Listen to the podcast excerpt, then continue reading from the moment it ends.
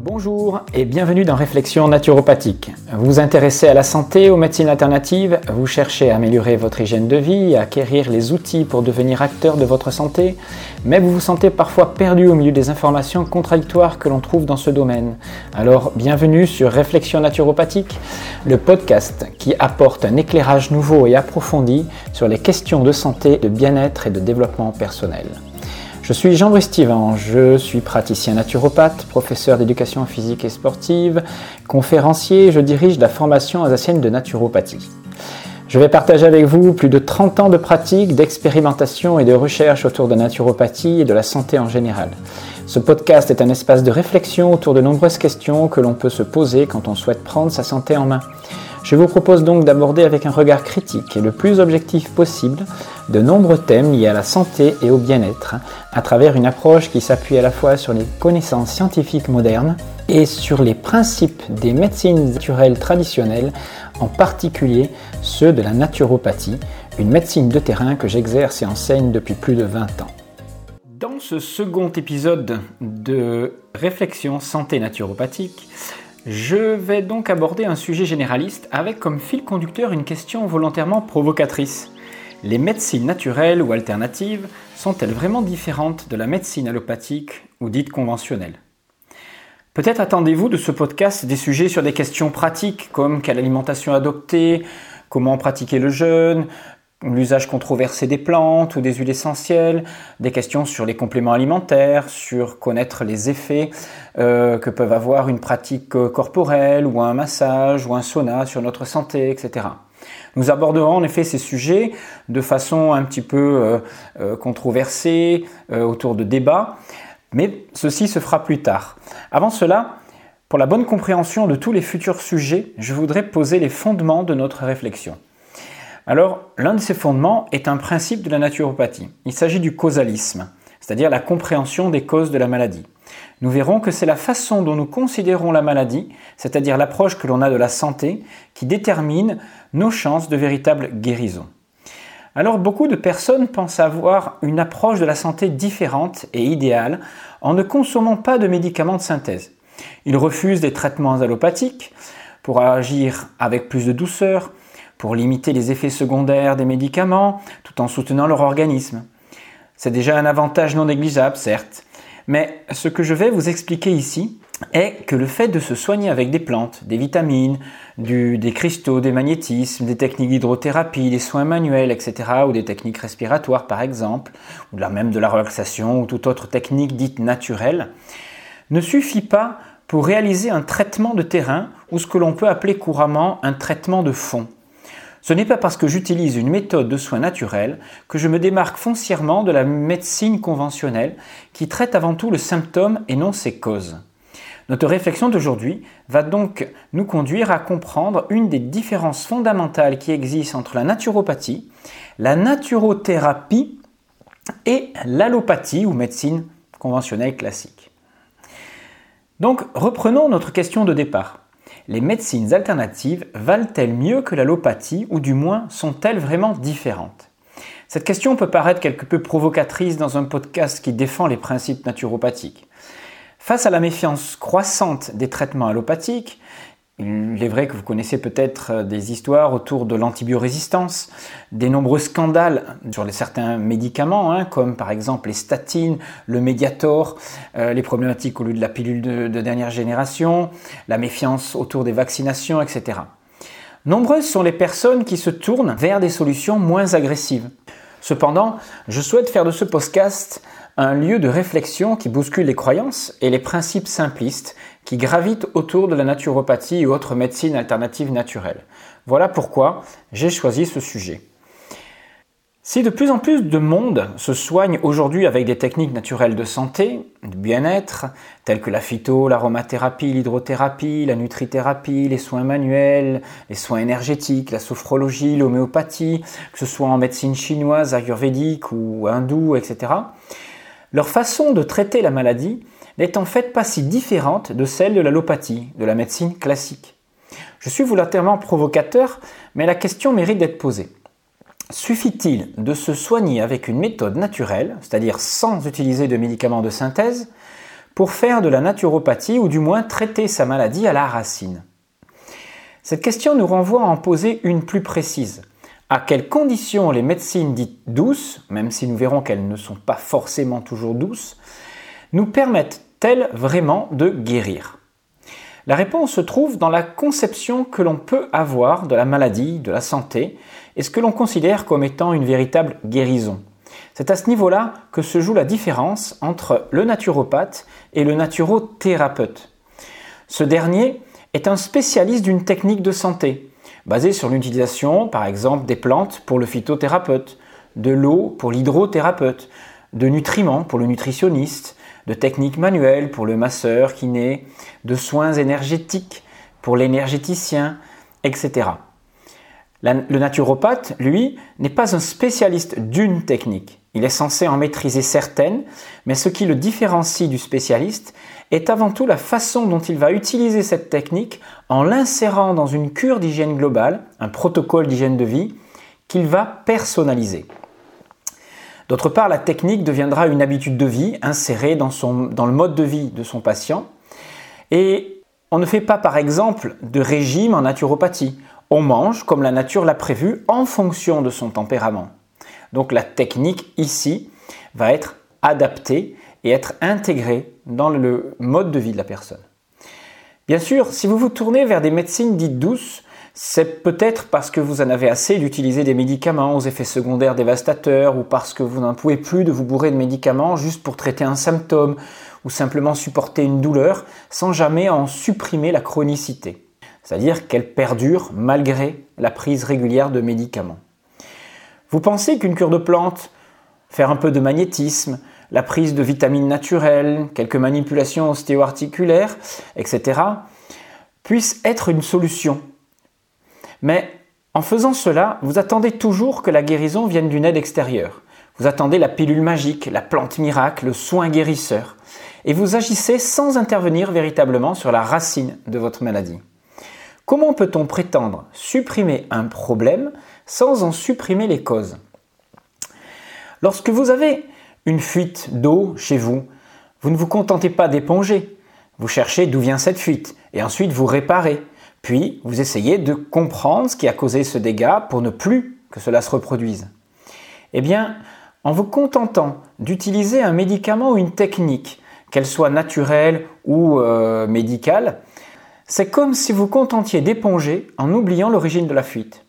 Traiter un symptôme sans en rechercher la cause avec des techniques naturelles, c'est faire de l'allopathie avec une technique plus douce. Le seul avantage, c'est qu'en consommant par exemple une plante plutôt qu'un médicament, vous limitez certains effets secondaires, même, attention, si parfois l'usage de certaines plantes peut s'avérer aussi dangereux, s'il n'est pas maîtrisé. Essayons donc de mieux comprendre ces différences de conception de la maladie et de la guérison, spécialiste d'une technique, et un naturopathe qui a une vision, on verra, plus généraliste. Le naturopathe base son intervention entre autres sur la recherche des causes de la maladie, maladie qu'il ne considère donc pas comme un dérèglement ou même comme une faiblesse passagère, mais au contraire, comme le dit Paul Valentin Marchesso ou même Jung, la maladie est l'effort que fait notre corps pour guérir. Pour lui, être malade, je parle donc de Jung là, ou Valentin Marchesso, être malade, c'est s'adapter. Le symptôme n'est donc qu'une réponse adaptative basée sur la préservation de la vie. Alors je ferai un podcast hein, euh, basé sur ces différentes conceptions de la maladie, de la santé, de la guérison, en approfondissant ces notions bien sûr. Mais pour l'instant, je vous demande juste d'admettre, sans forcément adhérer à cette idée, que nos maladies puissent ne pas être des manifestations anarchiques, des dérèglements ou simplement liés au hasard, mais au contraire qu'elles puissent être des processus biologiques de survie entièrement contrôlés par notre cerveau. Nous allons voir quelles sont la manifestation en fait de notre énergie vitale. Être malade, c'est tenter de maintenir un équilibre malgré une situation conflictuelle, une situation inadaptée dans un premier temps, c'est-à-dire vécue comme agressive. Cette tentative de maintien de la vie, cette manifestation de notre énergie vitale, connue depuis Hippocrate comme notre médecin intérieur, est l'expression d'un principe de vie qui agit en nous toujours dans le sens de la guérison. Alors nous reviendrons aussi sur cette notion d'énergie vitale, trop souvent mal comprise, mais dans un prochain podcast bien sûr. nous verrons que les maladies ont un sens, qu'elles sont sous le contrôle de notre organisme et ne sont pas là pour nous détruire, bien au contraire.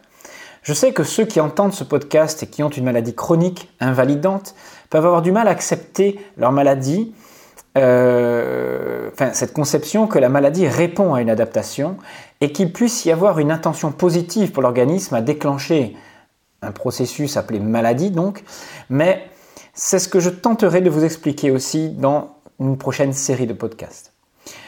En tout cas, si pour le naturopathe il est important de mener une enquête pour découvrir les causes de la maladie, en revanche, pour le naturothérapeute ou le médecin, allopathe, le symptôme est la seule cible à éradiquer.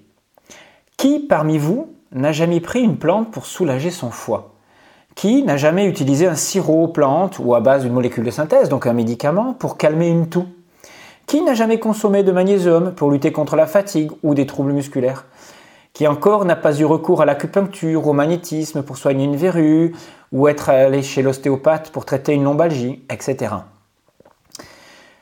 Quand je suis, par exemple, sur une foire bio, combien de stands sont consacrés à la vente de produits censés vous guérir de tous les maux? Je vous fais une confidence. Je déteste ces vendeurs, ces stands, où on essaye de vous vendre une nouvelle plante à la mode, un coussin magique fait d'un tissu naturel, euh, cette eau venant de tel endroit de la terre ayant été irradiée de telle ou telle façon, ou enfin ce cristal magique euh, censé avoir certains pouvoirs sur votre organisme. On vous propose des solutions pratiques censées vous guérir de tous les maux, ou même on vous parle de vous détoxifier, de nettoyer votre organisme, alors qu'en interrogeant les personnes qui euh, vous vendent ces produits soi-disant détoxifiants, ils sont incapables de vous expliquer les mécanismes physiologiques de la détoxification. Mais si c'est naturel et présenté comme un produit un petit peu magique, on aime bien se laisser convaincre. Cependant, en faisant cela, on croit que la guérison peut venir de l'extérieur et là, on est en fait leurré. Nous pensons toujours d'abord à supprimer le symptôme ou la douleur avant d'en comprendre les causes. C'est normal dans un premier temps.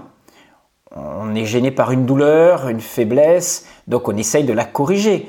Et si on est dans l'urgence d'une pathologie euh, gravissime, il est normal d'avoir recours à la médecine d'urgence, la médecine allopathique, une opération, un médicament particulier. Mais on ne saurait se contenter de cela, car en ne s'attaquant qu'aux symptômes et non à ses causes, vous restez dans une démarche allopathique, que vous utilisiez des outils naturels, des techniques naturelles ou du médicament. C'est exactement la même chose et la même philosophie. Alors je ne remets pas en cause l'intérêt de pratiques naturelles qui soulagent momentanément. Ce que je veux dire, c'est qu'en ne se préoccupant que du symptôme, vous oubliez, comme le médecin allopathe, d'en comprendre les causes pour mieux les supprimer. Un naturothérapeute qui n'agit que pour supprimer un symptôme sans se soucier d'en trouver et d'en supprimer les causes ne fait pas mieux que l'allopathe. La seule différence, c'est qu'il n'utilise pas de médicaments, mais une technique naturelle normalement dépourvue d'effets secondaires. Je dis bien normalement si elle est bien appliquée. Prenons quelques symptômes dérangeants par exemple. Prenons une lombalgie. Une fois ma lombalgie soulagée, une fois mon inflammation atténuée ou par exemple ma toux calmée, suis-je vraiment guéri?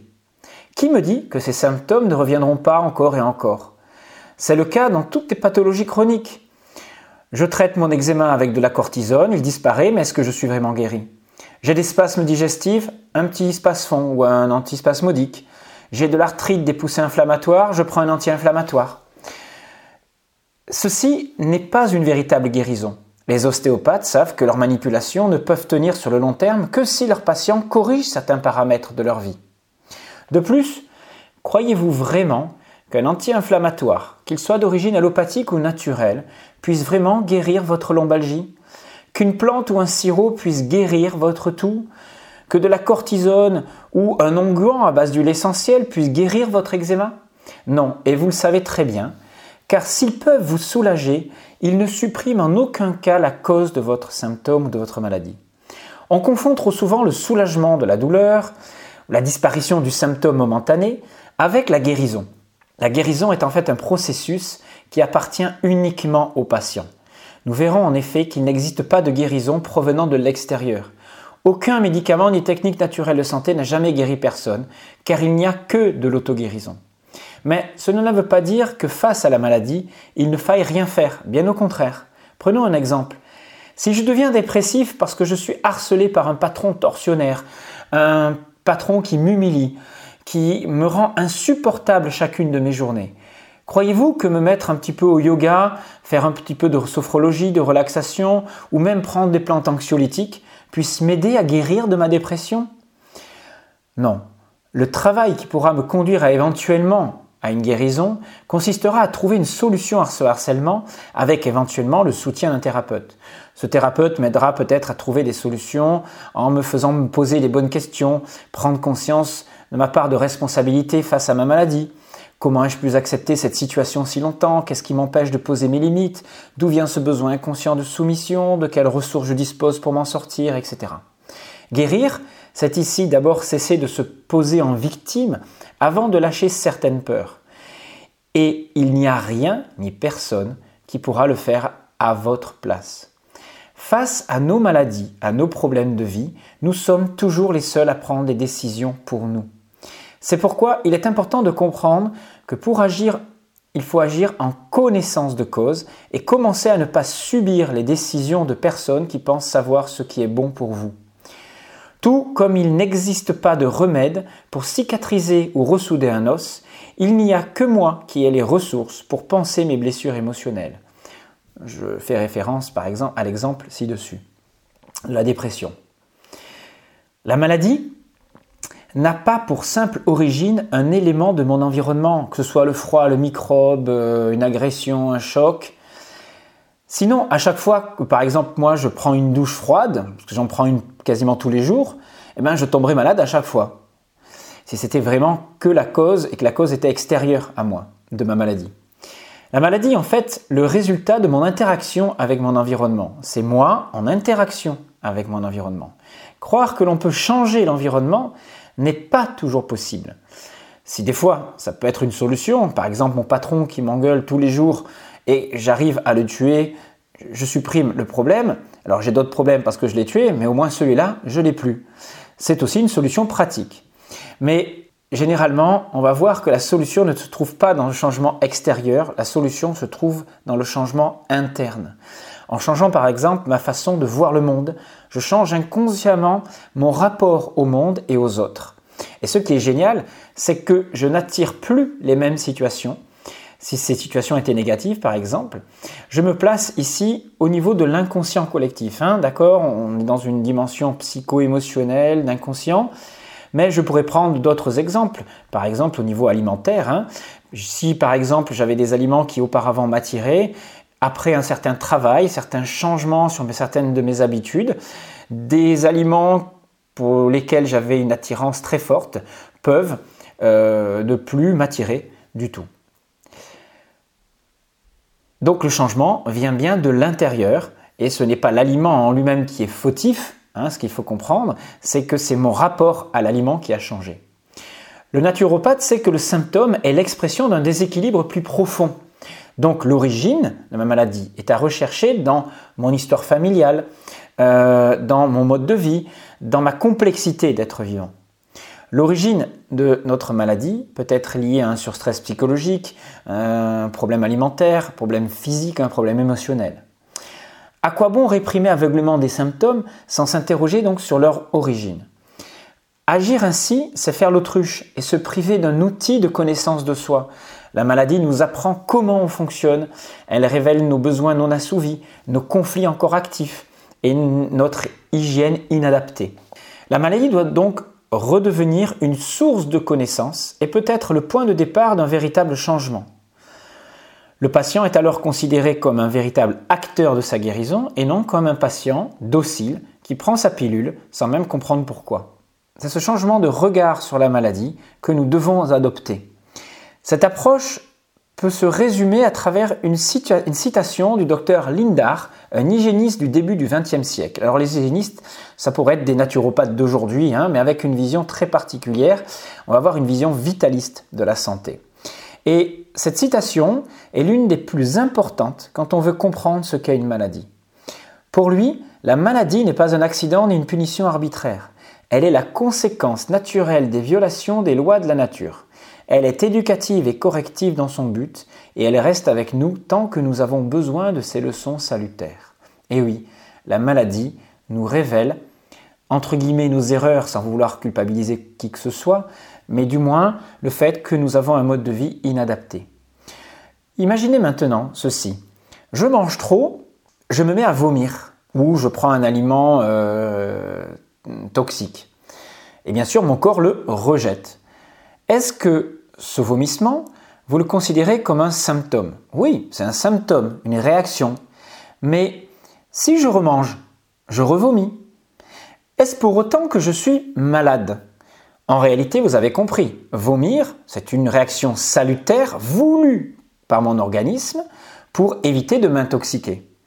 Alors, si je prends un anti-vomitif parce que je considère ce symptôme comme anormal, n'ayant pas de sens, eh bien, je vais continuer à m'empiffrer et continuer à vomir. Peut-être que l'antivomitif suffira à ne pas me faire vomir, mais derrière, je vais m'intoxiquer. Et ce que le corps tentait de rejeter, je ne le rejetterai plus. Donc, le médicament va m'empêcher de mettre en place un processus biologique d'adaptation de survie. Si vous voulez arrêter de vomir, vous avez compris, je vais arrêter de me gaver de nourriture ou d'aliments toxiques. Auriez-vous l'idée de dire que vomir ici est une maladie anarchique, un dérèglement Non, il s'agit simplement d'une réaction sous contrôle de votre cerveau biologique qui fait tout pour préserver la vie, pour vous permettre de vous adapter. Eh bien, on fait ça pour toutes les maladies, simplement parce qu'on n'en voit pas le sens. On voit ici le sens du symptôme. Dans cet exemple-là, le sens est facile à trouver. J'éjecte une toxine pour pas m'intoxiquer. Il est orienté bien sûr vers la survie, mais quand vous, vous ne voyez pas le sens de la maladie pour d'autres maladies, alors vous pensez que la maladie est anarchique, qu'elle n'a aucun intérêt et qu'elle doit absolument être éradiquée. C'est simplement parce qu'on ne vous a pas appris à décoder ce sens de la maladie, que l'on ne comprend pas les causes de nos maladies. Alors il faut absolument combattre le symptôme, euh, enfin la maladie, que l'on confond souvent avec le symptôme. Alors je vous montrerai à travers euh, des exemples dans d'autres podcasts comment on peut décoder nos maladies et en comprendre leur sens. Il s'agira de vivre et de comprendre donc sa maladie plutôt que de la subir. Comme les naturothérapeutes, les naturopathes, face à la maladie, utilisent de nombreuses techniques naturelles. La seule différence réside dans le fait que pour ces derniers, donc les naturopathes, la technique qu'elles sont empruntées à la phytothérapie, à la nutrition, à l'hydrothérapie, à l'exercice physique, etc., n'est pas utilisée pour supprimer le symptôme, mais pour accompagner le processus d'auto-guérison dans le cadre d'une cure de terrain. On verra qu'il existe différentes cures, que ce soit de désintoxication, de revitalisation, de stabilisation ou de régénération. Cures que l'on va adapter au tempérament de chacun. Je reviendrai aussi sur cette notion de tempérament dans le prochain podcast d'ici 15 jours. L'une des conditions qui garantira à la fois l'avenir des médecines alternatives et leur reconnaissance, c'est qu'elles replacent le patient au centre de ses préoccupations et non pas la technique. Ce qui compte, c'est comment le patient est arrivé à sa maladie et non pas comment faire pour masquer la douleur ou le symptôme momentanément de sa maladie. Le travail thérapeutique passe donc par l'écoute des causes de la maladie plutôt que de s'acharner à faire taire nos symptômes. Mais c'est là que le débat fait rage. Comment s'entendre sur les causes de nos maladies? Ceci est très difficile suivant le courant, suivant euh, la vision que l'on a du corps humain et de la maladie. Qu'elle soit d'origine psycho-émotionnelle, qu'elle soit d'origine alimentaire, que ce soit euh, d'origine euh, du stress, que ce soit une carence ou peut-être la pollution environnementale, il existe différentes approches qui vont donner différentes causes, bien sûr, de notre maladie. Mais nous reviendrons sur ce débat plus tard. Alors certains vont vous dire, oui, les maladies sont multifactorielles. C'est facile à dire, c'est quand on ne sait pas. Alors, il est vrai qu'on ne sait pas tout, bien sûr, mais je vous montrerai que pour certaines pathologies, il est évident que certaines causes, certaines causes du moins, apparaissent de façon plus évidente que pour d'autres. Même si je ne prétends absolument pas détenir la vérité, puisque pour chaque cas, les causes vont être très différentes. La guérison n'appartient donc ni à la technique utilisée, ni aux praticiens de santé. elle appartient uniquement au patient, car il n'y a que lui qui peut supprimer ce qui l'a conduit à la maladie. Alors, apprenez peut-être à identifier, puis à corriger ce que l'on pourrait appeler nos erreurs de vie. Même si je n'aime pas ce terme d'erreur, un peu culpabilisant, du moins je devrais dire corriger ce qui agresse votre organisme, ce qui le fait souffrir, sachant que ce sont souvent des béquilles difficiles à remplacer. Alors par exemple, c'est vrai qu'on a tendance parfois à se ruer sur du sucre, sur la cigarette, euh, prendre de l'alcool, euh, de la caféine, alors qu'on sait que ça peut nous faire du mal, mais notre corps en a besoin. Et cette addiction n'est qu'une compensation à un besoin non assouvi. On comble un vide. Donc, c'est cette interprétation, hein, c'est comprendre qu'est-ce qui nous pousse à aller vers ce type d'addiction, de béquille dans notre mode de vie, euh, alors qu'on sait que c'est mauvais. Donc c'est facile d'accuser la cigarette, d'accuser une mauvaise alimentation, mais si on est poussé vers ce type de, de béquille, eh ben, on n'y peut rien. Et c'est la question qu'on doit se poser, c'est qu'est-ce qui nous pousse à consommer ça et ça? Néanmoins, retrouver la santé, c'est accepter de prendre la responsabilité de sa maladie, et ainsi de sa guérison. C'est dans cet esprit que nous allons ensemble avancer dans ces différents podcasts où j'essaierai de vous apporter des outils de réflexion et des connaissances pour comprendre comment l'on peut se prendre en main et travailler pour faire des médecines alternatives les médecines de demain. Alors la médecine de demain appartiendra à chacun d'entre nous. Nous aurons toujours besoin d'un médecin allopathe, d'un chirurgien, d'un spécialiste, ça c'est sûr, il faut traiter l'urgence vitale. Mais à côté de cette médecine de la survie, je vous propose une véritable médecine de la vie, une médecine qui s'appuie sur le principe d'auto-guérison et qui fait du praticien de santé avant tout un éducateur de santé. C'est-à-dire une personne qui vous guide et qui vous invite à vous responsabiliser face à la maladie et à travailler davantage sur la notion de prévention et non pas uniquement sur l'aspect curatif. Pour conclure, je vous laisse méditer sur cette citation. Il s'agit aussi de la citation d'un hygiéniste du début du siècle qui dit Devant la maladie, l'homme cherche un secours extérieur tant qu'il n'a pas compris que la force est en lui, en lui seul, et que rien ne peut le guérir que lui-même. Je n'ai pas le nom de ce médecin hygiéniste, mais nous verrons qu'il n'existe que de l'auto-guérison et qu'aucun médicament n'a jamais guéri personne. Aucune technique extérieure n'a jamais guéri personne. Je vous le montrerai dans le prochain podcast. En résumé, et ce qu'il faut retenir de cette petite réflexion, c'est que face à la maladie, une fois l'urgence gérée, la première chose à faire est de s'interroger sur ses causes. S'il existe des discordances concernant l'origine de nos maladies, nous verrons que la souffrance témoigne d'un conflit interne. Qu'elle soit d'origine physique ou psycho-émotionnelle, cette souffrance est toujours à l'origine de la maladie. Nous verrons donc que la maladie nous permet même de nous adapter à ce conflit pour maintenir un équilibre viable, en attendant d'avoir trouvé une solution, bien sûr, à ce conflit, à cette souffrance. La deuxième chose à retenir, c'est que face à la maladie, vous avez souvent peur, peur d'une aggravation, peur de la douleur, voire peur de la mort. Ça nous angoisse. Vous pensez alors avoir besoin forcément d'une aide extérieure. Je ne nie pas cela. On a forcément parfois besoin d'une aide extérieure mais on a tendance à se précipiter très vite vers un médicament ou même une plante, un soin, une cure. Alors que dans plus de 80% des cas, peut-être 90, hein, je dis un chiffre à peu près au hasard par rapport à mon expérience, mais dans de très nombreux cas, nos symptômes, nos maladies disparaissent sans l'aide d'aucun médicament ou même de technique naturelle. De toute ma vie, J'en ai eu des symptômes, des maladies infectieuses, des blessures, des douleurs euh, articulaires, euh, des pathologies X ou Y. Mais de toute ma vie, je n'ai eu besoin que de prendre trois fois des antidouleurs, uniquement pour des problèmes dentaires, et une fois une journée pour des lombalgies, et jamais plus d'une journée alors que la prescription c'était sur une quinzaine de jours, et une seule fois des antibiotiques, toujours suite à une inflammation dentaire. Pour tous les autres maux, que ce soit mes bronchites, mes lombalgies, des entorses euh, et autres blessures, je n'ai jamais eu besoin d'un quelconque médicament pour guérir. Je savais que mon corps allait finir par le faire tout seul.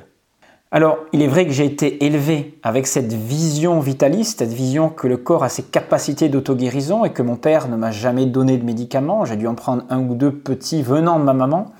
Et encore, je n'aurais pas eu besoin. Mais prendre sa santé en main, c'est d'abord, vous avez compris, retrouver la confiance en notre capacité d'auto-guérison et en nos ressources. Encore faut-il savoir les mobiliser et nous placer dans les conditions idéales qui favorisent cette auto-guérison. Nous en reparlerons donc plus tard, mais je voulais juste finir en précisant une chose, c'est que parfois, il ne faut pas oublier que dans des situations d'urgence, les médicaments peuvent être indispensables. Voilà, fin de cette petite réflexion. Je vous invite à me retrouver donc sur le site toujours alsacenaturo.com. Si vous aimez ces petites réflexions, si vous avez des questions, n'hésitez pas à me les poser. Je m'en servirai peut-être pour de nouveaux podcasts. Euh, soutenez-moi, soutenez les réflexions naturopathiques. Vous savez comment faire. Il paraît qu'il faut faire des étoiles et s'abonner. Je serai sur le stand de, de la foire européenne Bio Co de Strasbourg du 25 au 28 octobre vous pourrez me rencontrer, discuter avec moi ou participer à mes conférences. À très bientôt